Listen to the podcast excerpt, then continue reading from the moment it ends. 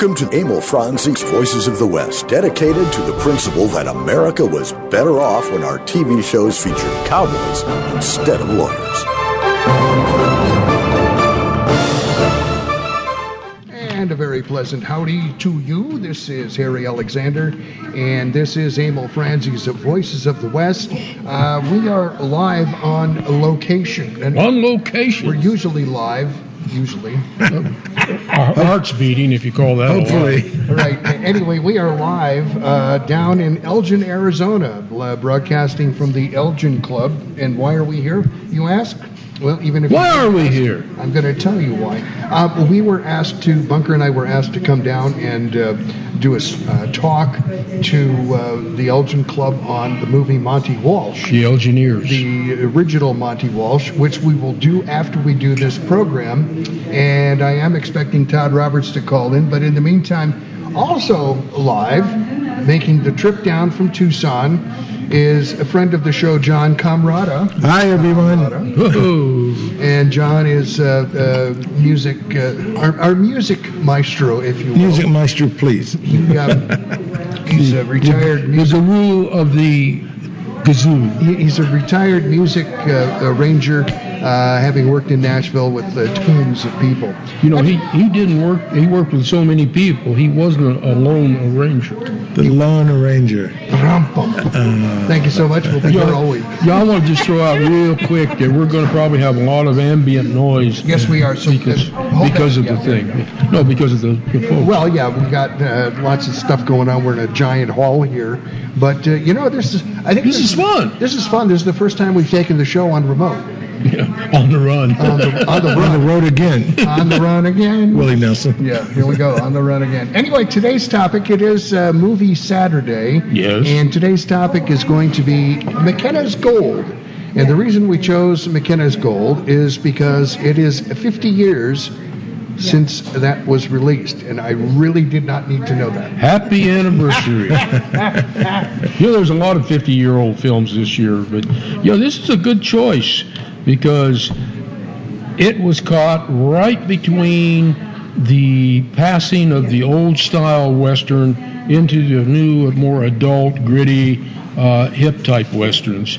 You know, the same year that this came out, the Wild Bunch came out, and uh, so it, it, it, I think it caught a lot of people unawares and and confusing. Well, let's uh, talk about uh, what this movie's all about. Uh, the, the basic synopsis from IMDb is a bandit kidnaps a marshal who has seen a map showing a gold vein on Indian lands, but other groups are looking for it too, while the Apaches try to keep the secret location undisturbed.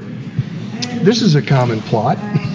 Oh, Harry, I- I've never heard this story before in my life. And the movie stars uh, Great Gregory- cast, the great uh, cast. Gregory Peck, Omar Sharif, Telly Savalas, Camilla Sparv, Keenan Wynn, Julie Newmar, Ted Cassidy, Lee J. Cobb, Raymond Massey, Burgess Meredith, Anthony Quayle, Edward G. Robinson, Hmm. Eli Wallach, Eduardo Ciannelli, and Dick Peabody. Mm-hmm. And There- there's a bunch more too, but Rudy Diaz, Shelley Morrison, J. Robert Porter, John Garfield Jr., Pepe Callahan, I knew him well, Madeline Taylor, Bruce Hobie, um, Trevor Bardette, the great, inimitable Trevor Bardette. who's Old Man. Clanton. Yeah, and as the narrator, Victor Jory. And, and great music by Quincy Jones. Yes. Yep, you got to hold that microphone.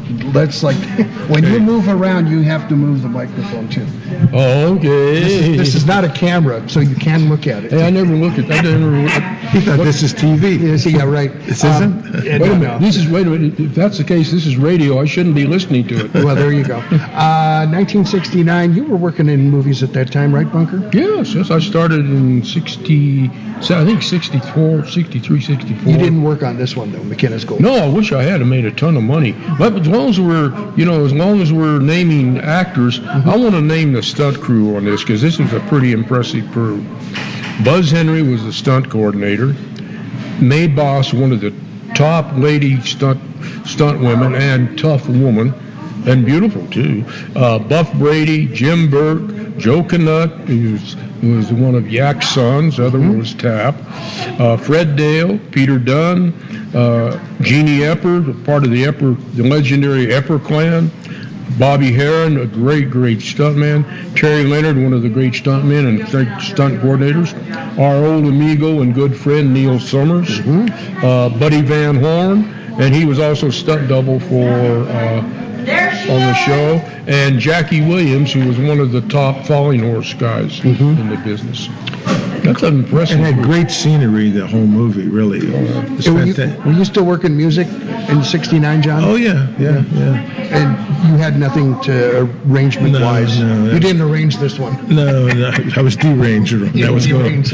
Yeah, Quincy Jones, he did that. That's a interesting thing. Him doing westerns, you know. Mm-hmm. Yeah, he did is. Sinatra and yeah. Michael Jackson later on, and uh, a great career, and still still and it active today. And it lended itself well because he kind of had that jazzy Spanish thing in there, like Right, the, right. and the opening sequence, which is amazing. Old uh, old buzzard. Jose Feliciano sings the song, Right. and it's the buzzard's POV as it's flying over Canyon de Chelly. And you, you start with an opening like that, and by God, you better be pretty good because it is spectacular. Right. Now, the French version, Johnny Hallyday sang the, the theme song. Oh, really? Yeah. I didn't know they had a French version. Oh, yeah. That's the only one I know of that was dubbed. There's other versions, uh, but they had subtitles. I mean, it played all over the world. Speaking of all over the world, in India, it was one of the biggest movies ever, all time in India. Oh. It was bigger than Jaws and bigger than Star Wars, and it had a tremendous influence on the f- Indian film industry, which is actually bigger than the U.S. film industry or Did they have cowboys and Indians? Cowboys in India. There you go. And Pakistanis. So, what's the deal with this movie? I mean, is it is it everything that the synopsis says it is, It- or is it what? It's every- And, and, and let me back Yeah. up. When I, I promoted this uh, movie on our, our Facebook page, and, and some of the comments were not very kind to this movie. That, and that's very, very apropos of the movie. One of the things is that, because I also looked up a, a ton of comments about it, and they were fantastic, what they revealed. But the, the overlying or our overarching comment is should be seen, must be seen in widescreen. And the reason that uh, they, people were saying that, and the reason I say it, is because this was not made as a regular movie. It was made as a roadshow movie. Is that right? It was made. It was three hours long. It had an entree act, an intermission, and exit music. Uh, as so often, as you know, in the music business and in Hollywood, the executives back at headquarters uh, tried to second guess it. They cut it down to around two hours. Uh, when you do that, you really affect the film in subtle ways that nobody knows seeing it because they don't know what they're not seeing. I noticed uh, the movie. Bunker and I were talking about this earlier today. That uh, the movie had a lot of riding in it, but a lot of the sequences, it was like uh, the fake horses, or what do you call the them? process shots. Process shots. That's where they have, you know, nowadays they do it with green steering. Back then they did it with rear projection, Mm-hmm. and they would do it either with a treadmill with a live horse on it, which is one of the most dangerous things you can do in picture business. How do you train a horse to do that? They just run. Carefully, carefully. Well, they just run, but the problem is if it goes off to one side or oh, missteps, all of a sudden you got you got a fly, You got, you got a wreck. You got you know flying horses and flying actors. yeah. The other process is what, where they would take and have a stuffed horse on a rocker. And you know, a horse has a just like just think just think of dropping one shoulder then the other. That's how a horse moves. They, their legs lift and drop, lift and drop.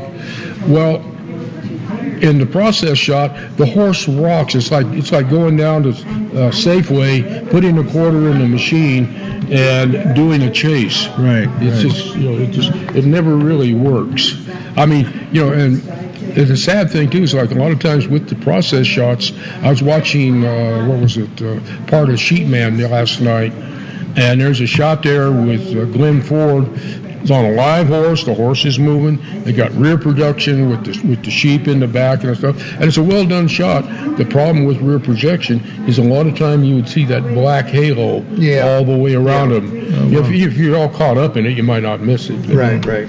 Yeah, I like we had seen a uh, a movie, a Whistling Skull, uh, something. Yeah, Whistling Skull. Who was it? It was a, a three Three Mesquiteers movie, I think. Yeah. And uh, you could tell the way the skull was painted onto the image uh, because there was that black line Yeah. there, and it just it looked natural, but it didn't look natural. Yeah. You Well, know? you, you, you're looking at two different. You know, it's, it's, film is two dimensional unless you Yeah. got a 3D Yeah. process. So everything basically is flat. You don't have Yeah, right. depth perception. Yeah, yeah, yeah. Well, you now got two images that are on two different 2D uh, formats. Yeah. Well, and, and the, uh, the uh, uh, effects people, the Lydecker brothers. Mm-hmm. So And they were the best in the were. business. They were. I, I know. I still right. like the people when they were doing these uh, stunts. Uh, they would be fighting. I always noticed that as a little kid, uh, they would, and I mentioned this to you one at the time. They wouldn't have their spurs on. Mm-hmm. Then the star would come back on. He'd have these big spurs, you know. So yeah. Or sometimes they have spurs on and on and not- not in the other, and yeah, and uh, you know it's one of the things too, which I, I think about this movie is that again, like you said, it had this, this dichotomy between I loved it, I, I hated it. Well, go back to 1969, 1970 when the film came out.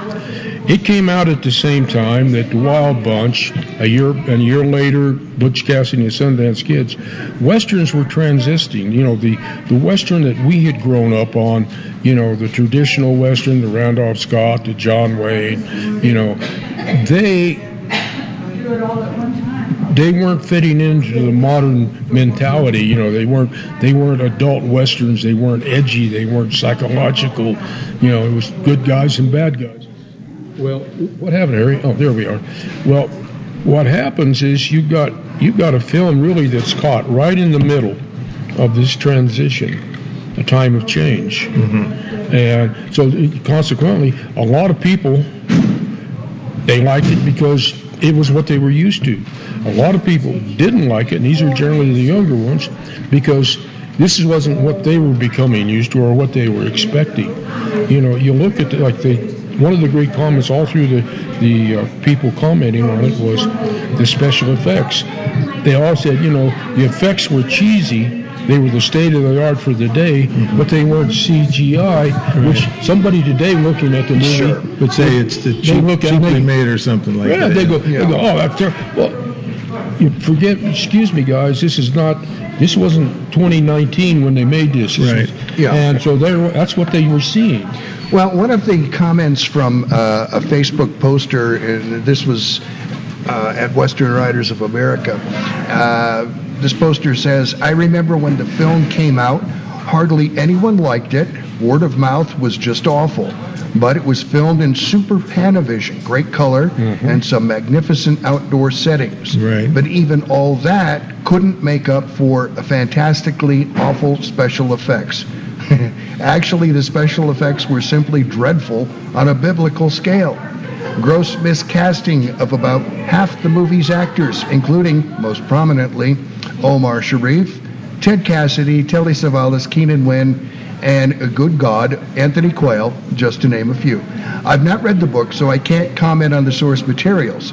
But Bubba's and Bubettes, this grand spectacle, that's in quotes, of a 1960s film generally, genuinely sucked. I, I, That's it- not Boggs, is it? no.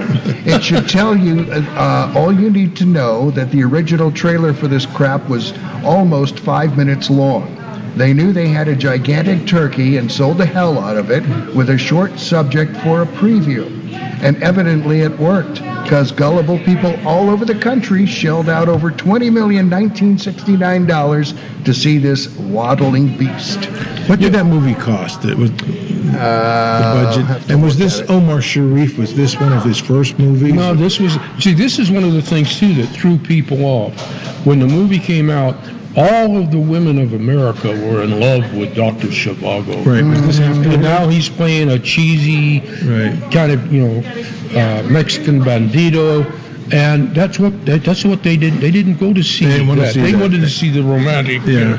And he did a marvelous job. When you Yeah. look at it and you compare him to other Mexican banditos across the board, he held his own. He, he wasn't he wasn't spectacular, Right. but he wasn't bad either. Right. It's uh, according to IMDb, the uh, estimated box office was uh, seven mil. Seven, wow. That's that's that's net, not gross. Yeah, yeah, it doesn't say, but uh, That would be net. I would though. assume that. Yeah.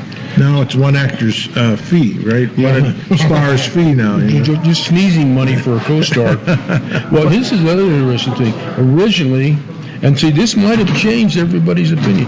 Originally, they wanted Clint Eastwood Oh, really? for the MacKenna part. Okay, instead of But he uh, was busy with uh, what movie was he Joe busy Kidd or something like that. no. uh, High, About Hang 'em High Time. Hang, Hang 'em High, Hang 'em- High Plains, High Plains. Somewhere in that area, Something yeah. like that. Yeah. But uh, you know, it, it's again, you know, I I understand that that's a perfect perfect example though of somebody looking at it, and he saw it when he was a kid, and he he has his kid memories, but he's commenting on today on today's values, Right, and right. comparing it. You know, it's like you said, cheesy special effects, but he he also gives it away. It was on the biblical scale. Those special effects would have fit into any Cecil B. DeMille Right. epic, which are, are, all considered classics. Maybe some of the actors maybe didn't even go on location. Yeah. They can do that on. No, a, they, most of them were there because location. yeah. The uh, one of the other things though that they they uh, his comment about the actors being miscast.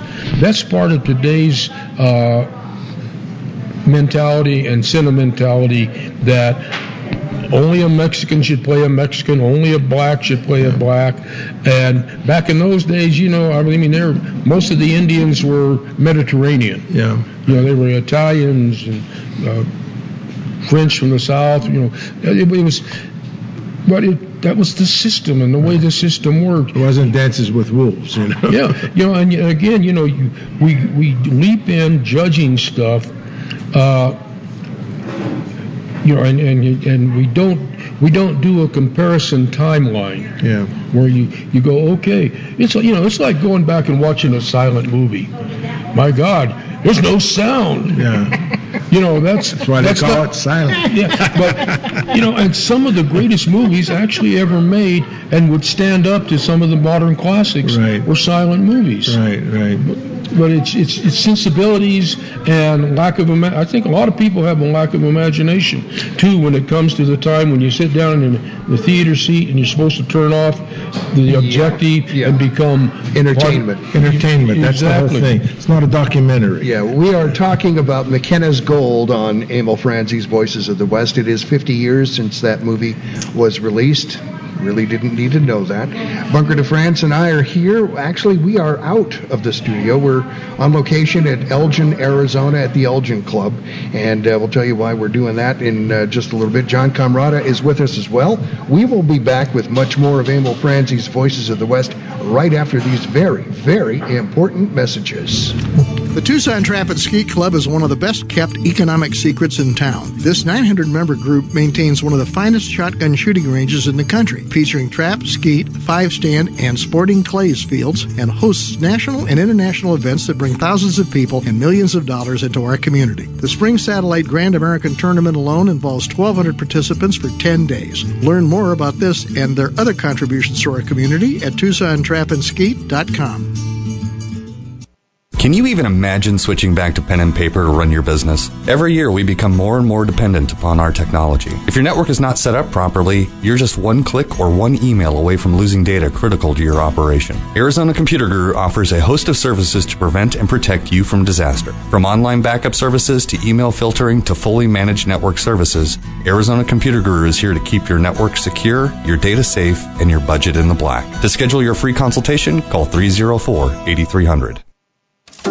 Imus Wilkinson Investments, 777-1911, is a unique investment management firm. They pay little attention to where the market indicators are because smart investment management goes way beyond checkered stock exchanges. They are very good at managing all types of investment based on client expectations. They build relationships, and they want clients, not customers. My family is proudly included among them, and they'll help you as they did us design a portfolio that achieves what you want when you need it. Imus Wilkinson Investments, they're really good at what they do. 777 1911. Hello, friends. This is Laura Darnell, the host of Homegrown KC, a podcast dedicated to exploring Kansas City's fascinating history and sharing stories from its rich past.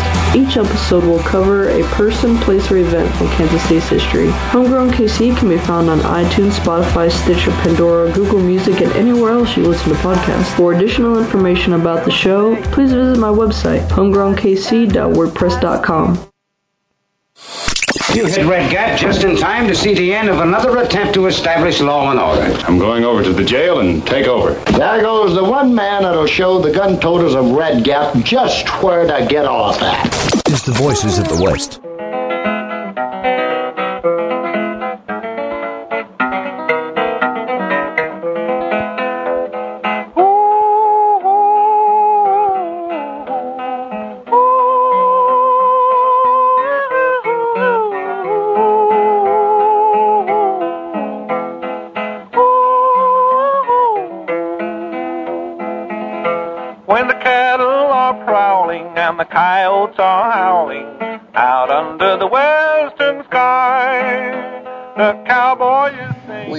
Back on Emil Franzi's uh, Voices of the West. It's uh, Saturday, the last Saturday of the month, and uh, we are doing our usual movies.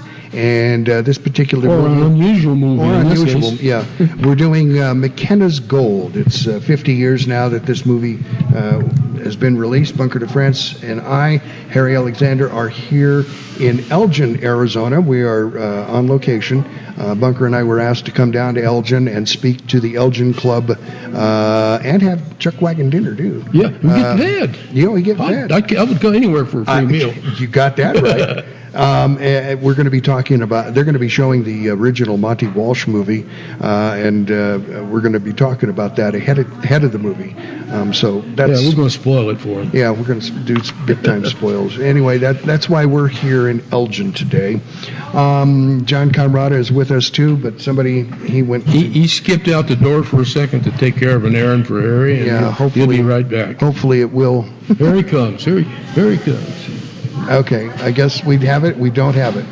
We do. n- Ah, we Uh, do there have it it. yeah, we had we had a, a slight uh, hang up. Todd Roberts is supposed to call in, Yeah. and, and we haven't heard from him. So I and need to get in touch with him. so Harry sent for his Yeah, cell that is- phone.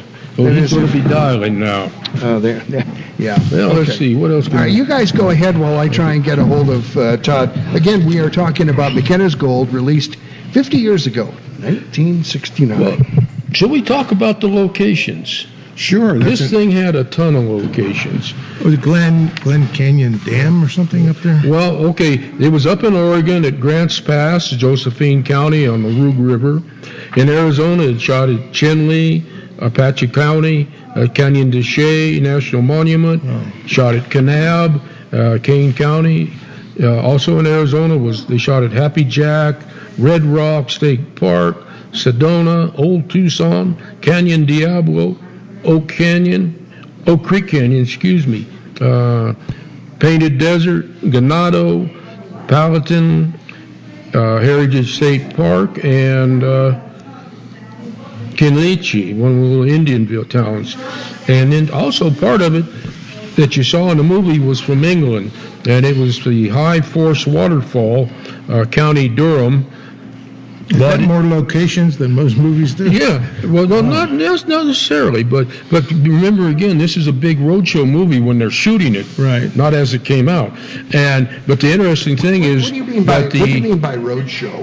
roadshow. Well, that's like that's like what Oklahoma was. Okay. It's a big. It has a, it has an opening uh, entree act, which is music. You sit there like you would say in a live play. Intermission and and everything. then intermission in the middle, and then exit music. Okay. And it added to the run time or the theater time, Okay. which wasn't popular with the distributors because they wanted to turn around to get more people in. How long was the time on this, Harry? Uh, it was- I think it's two two hours. Around two hours. I had it down here somewhere, but I, don't- That's a pretty good time for Oh, wait, here we go. major motion. Here we go. It was 128 minutes. Other was two hours and eight minutes. It was uh, uh, released by Columbia. Uh, was shot in CinemaScope, color, uh, and some versions were actually shorter. It says, well, that's what happened, like with Wild Bunch. When it came out, you know, it was it was hugely popular, but the theater owners were complaining because of the length. They wanted one more showing, and so they went in and really hacked it down. And that was the that was the version actually that a lot of people saw. I believe we now have the imitable Todd, Todd Roberts. Uh, should be with us. Hello. There you are. Yes, I am. I'm here. Where were you? You weren't out there uh, picking plums, were you? Nah, he got he he didn't forget, but We were looking for MacKenna's gold. No, we couldn't I- find I- it. Still panning for it. Yeah, I was looking for MacKenna's gold. Um, I didn't find it, but I did find uh, Julie Newmar. and, uh, That's a good catch. Good Why catch. does that not I will tell surprise my? Julie Newmar story today. Please, please Yeah. tell our Jew. That's the main reason we're doing the show is Julie Newmar. So go ahead with the Julie Newmar story. He, he and Franzi would have a, uh, a total thing about this. I know. Oh yeah, I, I, I could Stella have a Stevens too. I could have a total thing too. Yeah, well. Go ahead. Go ahead, Todd. Well, John, hello. How are you? Good. How you So doing? w- years ago I was at a uh, uh, uh, opening a party uh, for uh, um the photographer um, um, Robert. Um, oh my God, he- Ortiz? uh, Harry Langdon. Excuse me, Har- Harry Langdon.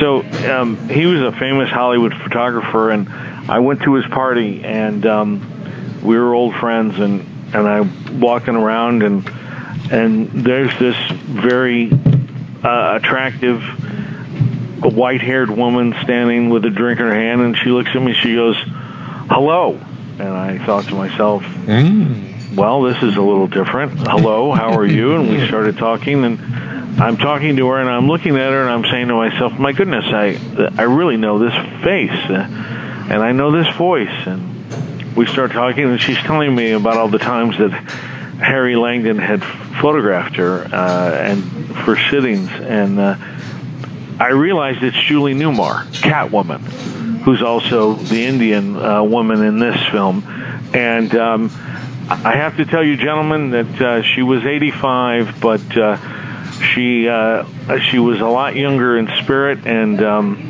had some stories to tell me that I can't repeat over the radio, but uh, we had a lot of fun and she uh, enjoyed making this film, but uh, also, of course, enjoyed uh, playing Catwoman for all those years on uh, Batman. she did a lot of movies, didn't she?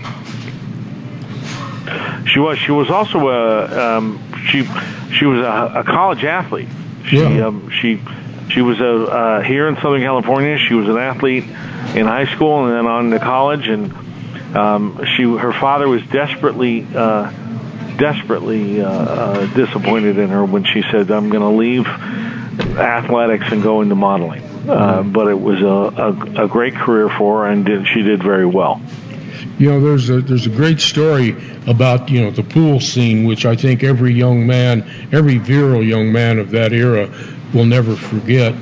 But when they were getting ready to shoot it, you know, shoot it, you know, the script says that her and Omar Sharif are naked in the pool swimming, and she goes, "Well, I'm not doing this naked." So they got her a body stocking, and they get they get the body stocking. They get ready to shoot, and she says, "No, no, I'll just do it in my panties." So she drops the body stocking, she, and then they, she goes into the water, pulls her panties off, and says, "No, I'll just do it the way it's supposed to be done." and it was awesome.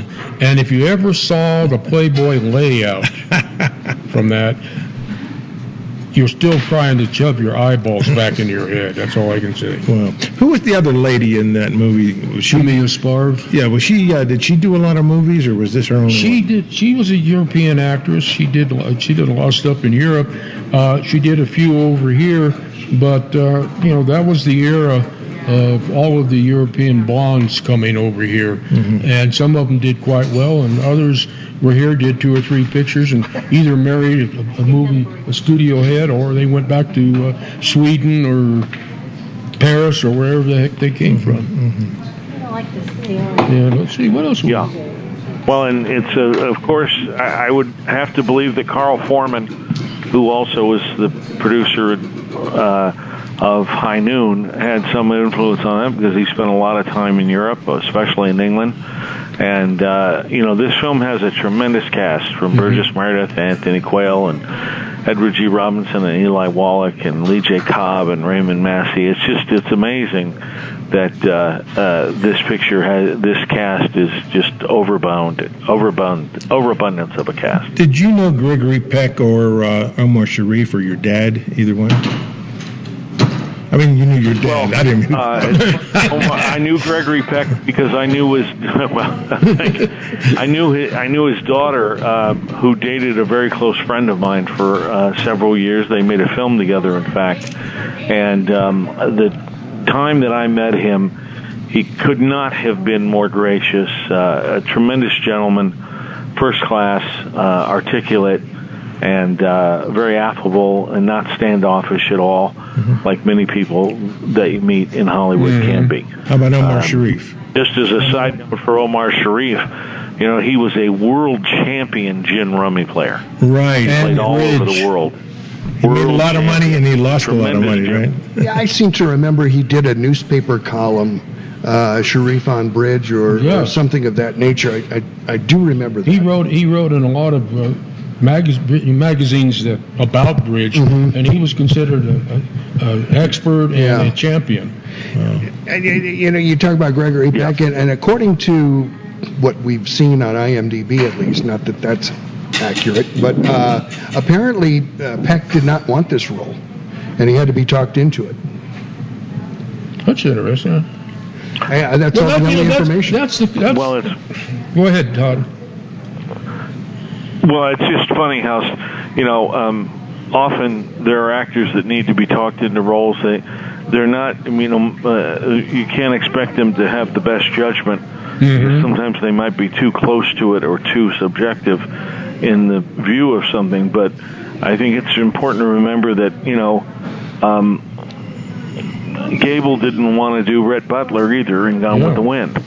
So, and there's so many other so many examples of this over the years, and this is just one of those. I, I've always felt this this film still holds up, and you know, I I love the the, the little interjection of uh, the Lost Dutchman's mine kind of legend in the film, and all the other parts of it. I think it it still holds up. It's a lot of fun. I don't think you can forget either that Will Henry wrote the novel uh, who was a great Western writer, and um, you know, uh, Quincy Jones did the music. Right. And the funny thing is, is Carl Foreman's producing partner on this film was Dimitri Tiomkin. Right. Oh, wow. Who had been one of the greatest music conductors Was, in film. was he just the in supervisor on that, or what? He's in he the was- Hall of Fame. I know, no, but on the movie. Well, he was one of the producers. oh, he was one of the producers. Wow. He was one of He the was head one of the producers. Head Wow. cheese. Mm-hmm. we talk about So continuity. how he had left music and gone to producing is a funny, Wow. funny thing. We talk about continuity, and speaking of continuity, uh, it's time for one of those commercial breaks again here. Uh, but when we come back, I want to talk about some of the continuity that's that's always a thing when I watch a movie, uh, looking for those errors, and uh, there, there's plenty of them in this one. So, Todd, hang on the horn. We'll be back with uh, much more of Emil Franzi's Voices of the West right after these very important messages. Do not, I repeat, do not go away. When Don't looking for a John. property management company, here are some things you should consider. How long has the company been in business? What types of properties can they manage for you? And does the company give back to the community? Well, your search is over. The Paul Ash Management Company meets and exceeds those considerations.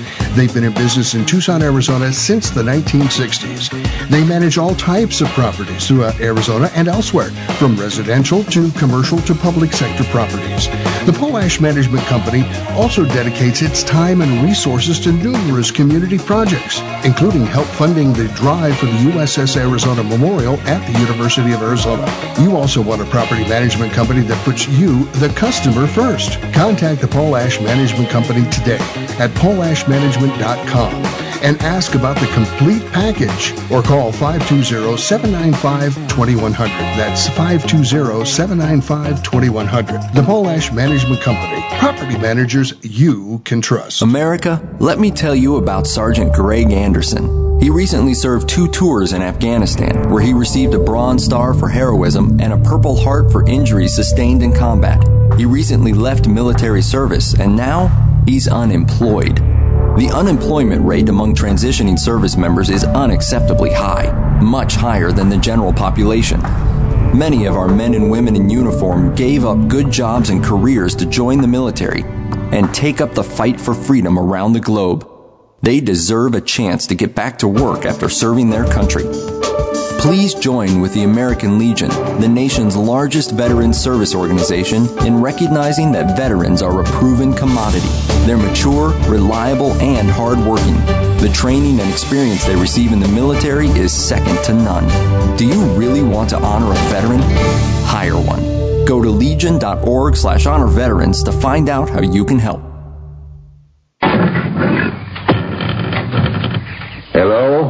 I'm Mr. Red. No doubt you've heard about rescue groups for dogs and cats. But did you know there's a rescue group for horses? That's right, it's called Horse It Around Rescue. Founders Steve Boyce and Teresa Worrell are helping out all those equine victims of neglect and cruelty by giving them a place to restore their health and wellness. And Horse It Around provides a nurturing and natural environment where horses can be horses, so they can be adopted out into forever homes. More than 120 horses, mules, and donkeys have been adopted out, but like everything else, it costs money to run the project. Horse It Around is a 501c3 nonprofit located in southeast Arizona. Your tax deductible donations to Horse It Around will go a long way so those horses can be horses. Check out the website, horseitaroundrescue.org. Make a difference in a horse's life. That's horseitaroundrescue.org. Hello, podcast listeners. I'm Tom, the host of the Movie Zealots podcast, and I'm inviting you to give the Movie Zealots podcast a listen. Every episode, my co hosts and I review the latest box office releases. But there's more than simply just that. We also play games like The Alexa quote of the show. And may the odds be ever in your favor. and have a From the Cutting Room Floor segment that is an open forum to discuss anything from our thoughts of a Netflix TV series to our experiences with movie subscriptions such as the AMC Stubs or MoviePass. So, after finishing this podcast, please give the Movie Zealots podcast a listen. We can be found on iTunes, Stitcher, Spotify, and Google Play. Simply search Movie Zealots. Until then, and that's a wrap. There's one of the Diamond T boys down there. Nice shooting, kid. Yeah, that's only the beginning. Now I'll tell Tim O'Brien it was one of the Howard boys that killed one of his men. It's the voices of the West.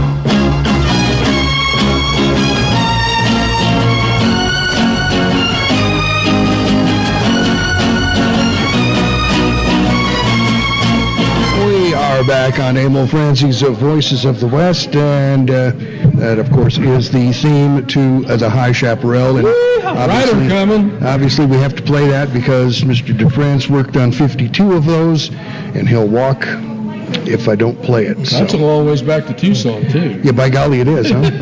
Uh, Todd Roberts is with us from Hollywood. John Komrada is here with us. And uh, Bunker DeFrance and Harry Alexander, we're live at the Elgin Club in uh, beautiful Elgin, Arizona. Where is Elgin? It is southeast of Tucson. Mm, Cienega Valley.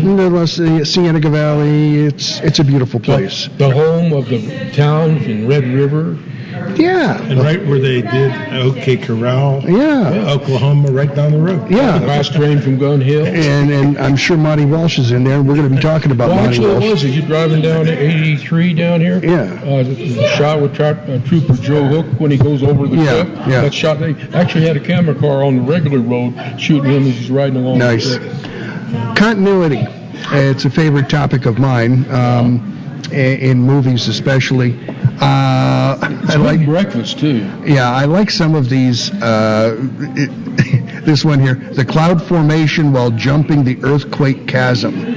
Apparently, there was something wrong with that. Shadows on prairie dog changing depending on whether it's a long shot, he's in full sun, or a close shot, his face in part shadow. Well, there's one of the uh, one of the sun shots too. You know, as we all know, as the sun gets higher, the shadows get shorter. Yes. In this movie, as the sun gets higher, the shadows get longer. We got the you know That's- Spider Woman rock going Right, across the right, thing. right, right. That's that is, is exactly one one of the, things that it sequence says. of them riding, coming out when everything was falling down, that was a great sequence. And you know, you think about that. Some of that was done, you know, on actual location. Right. Some of it was done on stages. You know, when you had the, the rocks and stuff. And in either case, you're talking about some really serious horse work. Really? You know. Well, in one of the anachronisms, according to the IMDb here, it says during the chase toward the river, camera vehicle tire tracks are visible in a shot of the Indians. I mean, come on, you know. Well, th- th- th- this is this this is very valid here, but there's a great when uh, when Cheyenne Autumn came out. Yeah. uh, I think it was Vincent Canby. Anyhow, it was one of the big, big New York film critics. Criticized the movie for the for the tire tracks in the movie. the only problem was he's sitting there watching the travois going across the desert making the tracks. Oh well. MacKenna's Gold, like it or not, uh, lots of people do like it. Lots of people don't like it.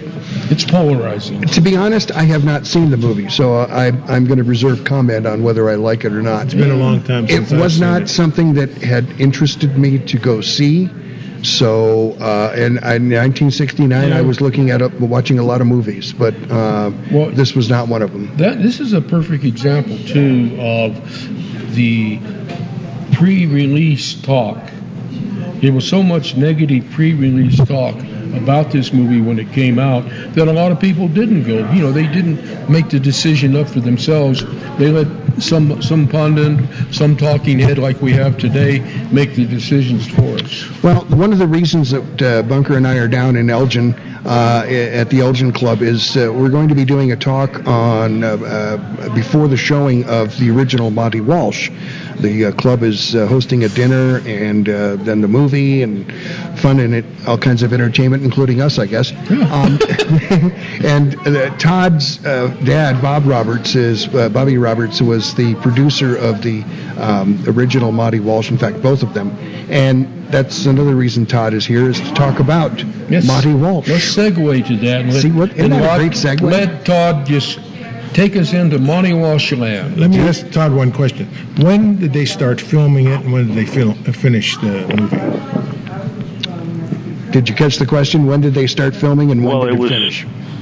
Yes, it's it was started in, in um, it was started in um, summer of '69, and um, we it was shot all the way through into the fall of '69. I was with my dad on the set at CBS Radford um, here in Los Angeles in the San Fernando in the Studio City area, which is where they shot the uh, the horse uh, destroying the town with Lee Marvin as Monte Walsh riding the, that bucking bronco, and he destroys basically the entire town. And you said The- they had the many Roan, horses for that. It's right? called. Uh, that was shot here in L.A. in late fall.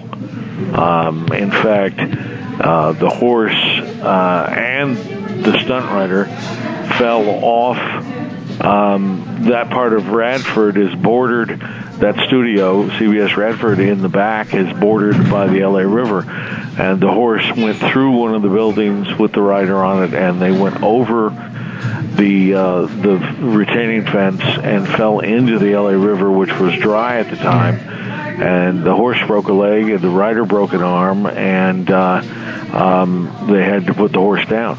I might And mention that was late, late, late, early into the morning, like three o'clock in the morning. I might mention too that the LA River in that particular section, in fact, all through the San Fernando Valley, is a cement river, so it wasn't it wasn't a soft landing anyway. Uh, Floyd Bays was the primary saddle bronc rider in that one, and there was a dozen of the top uh, PRCA uh, saddle bronc riders uh, used with the sequences throughout. They had dozens of horses. Uh, that, Henry Wills had his falling horse Kilroy on there, and they had to, they had to paint up half a dozen horses or more to look like the horse because you know horses are just like people; they come in all shapes and sizes and colors. But that is one of the great all-time movie bucking horse sequences, uh, bar none. Was Lee Marvin on any of that? Yeah, any of the I- I would- horse bucking or anything? Only really when, uh, When you see over? him get on uh, a horse in the corral. Right. Right. Uh, but they switch it out to a horse that's a buck, a, a real bucking bronc, once it starts moving. Yeah, and that was, uh, if I remember right, that was Andy O'Reilly's uh, bucking stock on that. Did they get a, a stuntman to do those things, or did they get Oh, like yeah. No. rodeo cowboys? Well, they did both. oh, did they? Because a lot of the stunt guys are are rodeo cowboys too. Uh, Floyd Bays, who had a terrific career picture, was one of the top saddle bronc men for movies. One of the interesting trivia port hello, and one of the interesting trivia things about this movie is that um, uh, Chicago film critic Gene Siskel only gave this movie one star. Ebert gave it four. What are your thoughts on that, Todd?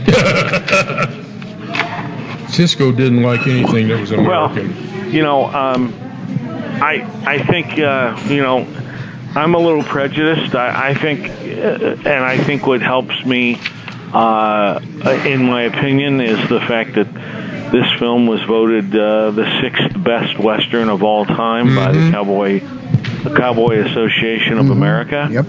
Which is made up of working cowboys.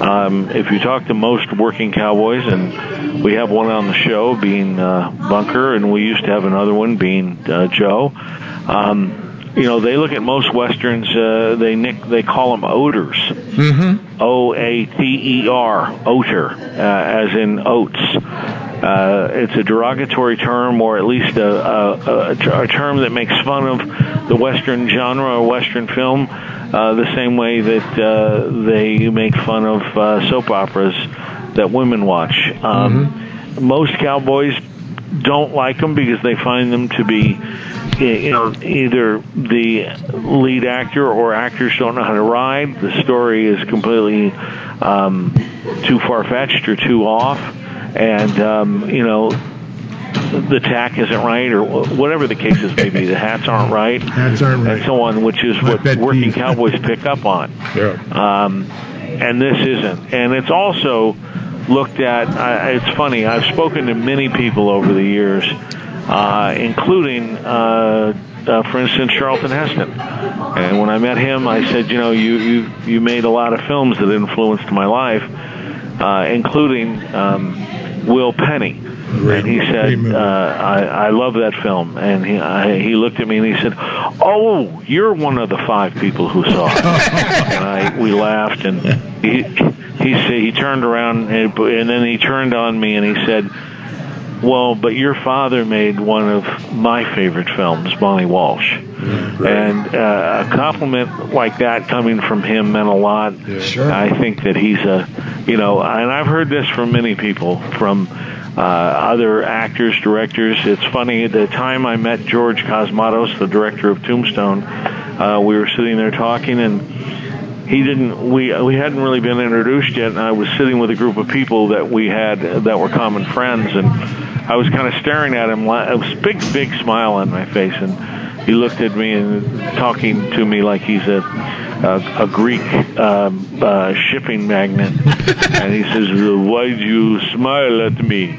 I said because you made one of my favorite films. And he said you know my films I said, yes, very much. Uh, he said, which film? I said, um, well, I'll, I'll I'll have you guess. My son's name is Wyatt, and my dog's name is Doc Holliday. oh, you like get one guess. I said, yes, very much. It, it's a it's a big it's a big thing. You might even you might even uh, insult me and call me an Erpy. he, he laughed at me. He says, "I don't understand these people, the Erpy and the the Erpy and the Clanton people. Who do, what are they fighting? if you want to fight, fight. Get the guns and fight. But otherwise, enough with the talk." And we laughed, and he he and then a mutual friend piped up and said, "Well, Todd's dad made Monte Walsh." He goes, "Your father made Monte Walsh?" I said, "Yes, he did." This is a film. This is a real film. And he went on and on and on about Monte Walsh, and I almost to a point where I felt kind of conscious, you know, self-conscious about it.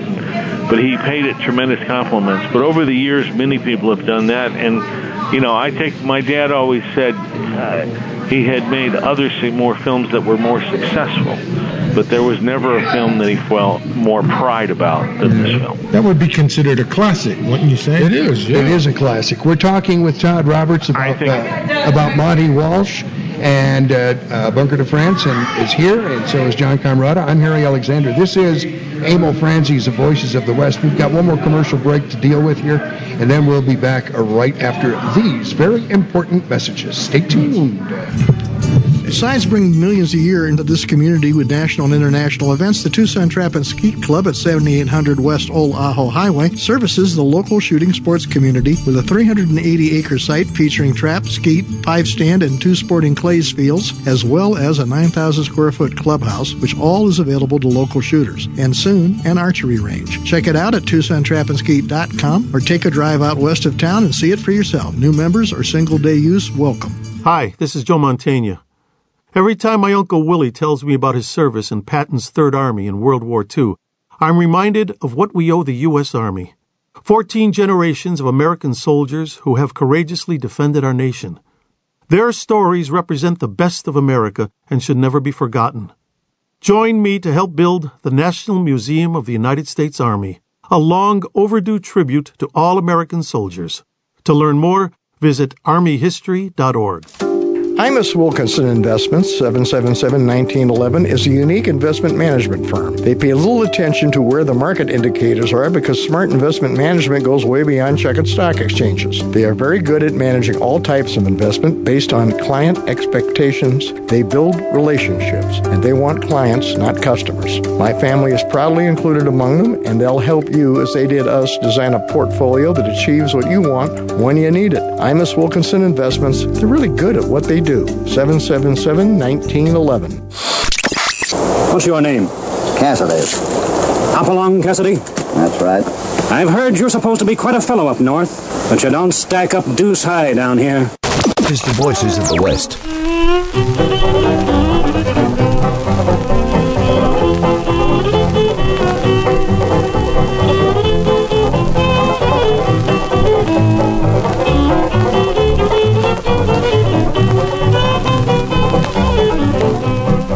Are back on Emil Franzi's of Voices of the West and uh, a little bit of uh, Ray Whitley and the Six Bar Cowboys. Come on, boys, we're riding to town. Hey, Todd, I, I'd like to ask you a question. Were you uh, at any of the recordings with John Barry when he did the uh, the music for this? Todd? You know, I wasn't at any of the recordings, but I was. Uh, he came to my house many, many times uh, because my dad was close friends of his, um, and you know, also um, he he he was an old friend of my dad's, and he also was um, his writing partner uh, was. Um, um, oh my goodness, I apologize. Uh, his writing partner was um, Don.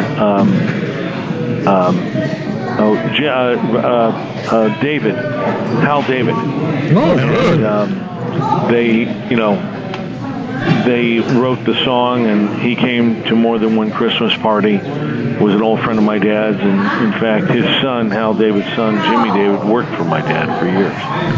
So we had a real relationship with him as well, and you know, um, he was a, a first class. Both of them were very first class. In case you're wondering why all this noise is happening here, this background noise, uh, Bunker and I are at the uh, Elgin Club in Elgin, Arizona. We're live on location here uh, doing a talk. Uh, they're going to be showing Monte Walsh this evening, the original one, and uh, Bunker and I are going to be doing a talk on that movie.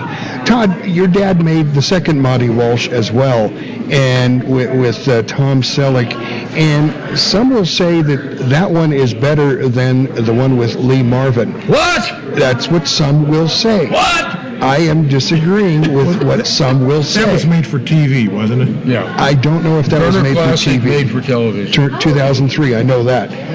The point being, uh, the movie was remade. Was it necessary to remake this movie? And, and let me preface this because Bunker and I have had this discussion many a time. I say, why ruin a good thing?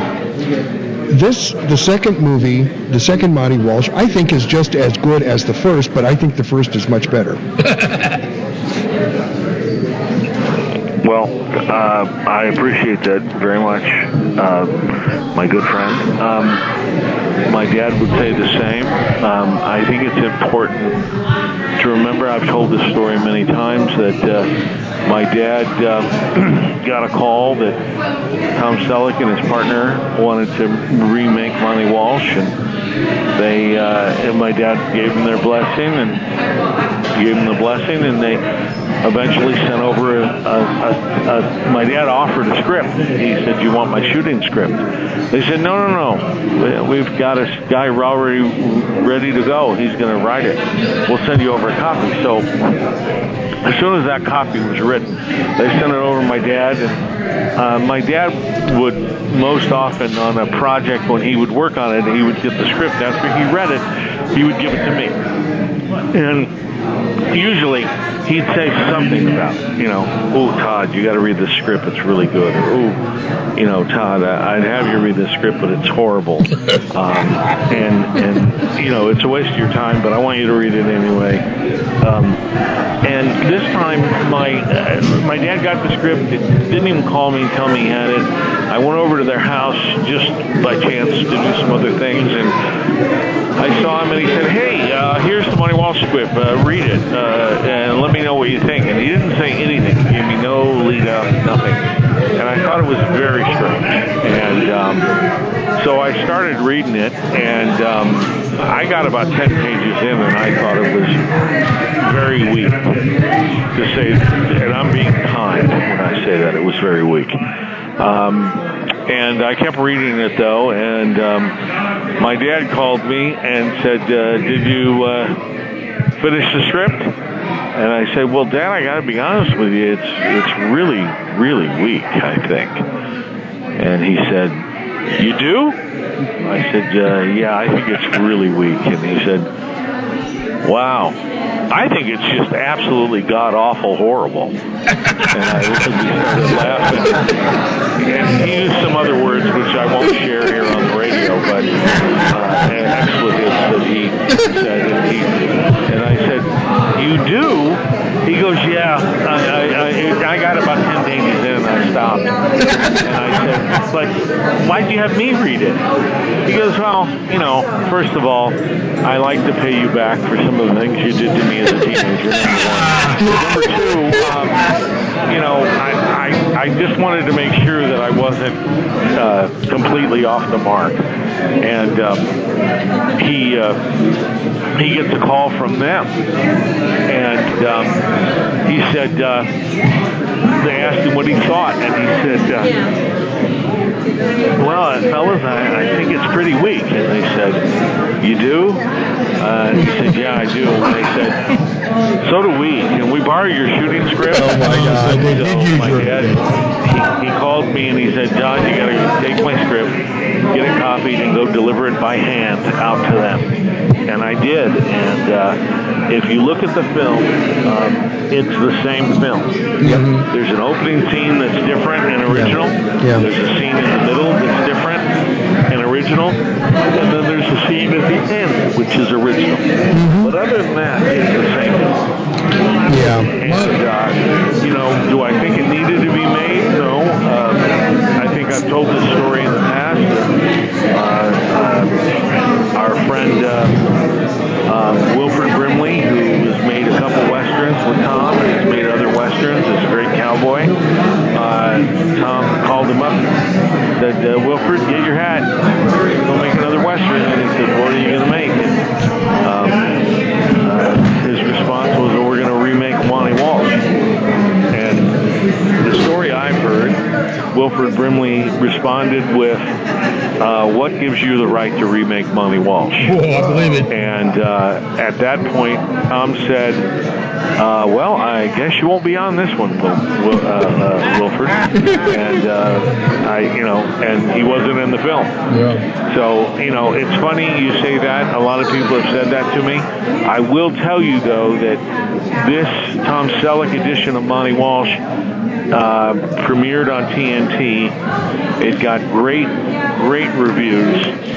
Um, and it also was the only time in history that TNT has been number one, not just for a, an evening or a weekend, but for the entire month. Mm-hmm. It's the only time in history they've ever been number one in cable ratings for a straight 30 days, the entire month that is the month that it premiered. Well, and that's premiered three times that weekend, Yeah. and then a couple other times during the month. that's a testament both So that to something for us. Yeah, that's a testament to uh, uh, the production and to your dad, as well as to everybody involved in that. Guys, we're we're out of time here. Things are starting to uh, get loud here. They're getting raucous. at the Elgin Club. So uh, we need to uh, say that's it. So we need to say adios. Todd, thank you so much Thank for you so joining much, us. amigo. We appreciate it. Can you hear me, Thank Todd? you, gentlemen. Here you are. Take care. All right, Take we'll care, talk John. at you again. John, thank you so much for being with us Thank you, today. John. Bunker, thank you. Thank you, Aaron. And uh, that's about all the time we've got for this edition of Emil Franzi's Thank you, Voices of the West. Club. Thank you very much, Elgin Club. Next time we get together, we're going to talk about cowboy comic books. Yes. Right here on Emil Franzi's Voices of the West. Until next time, Alan Cutsworth. so long. So long.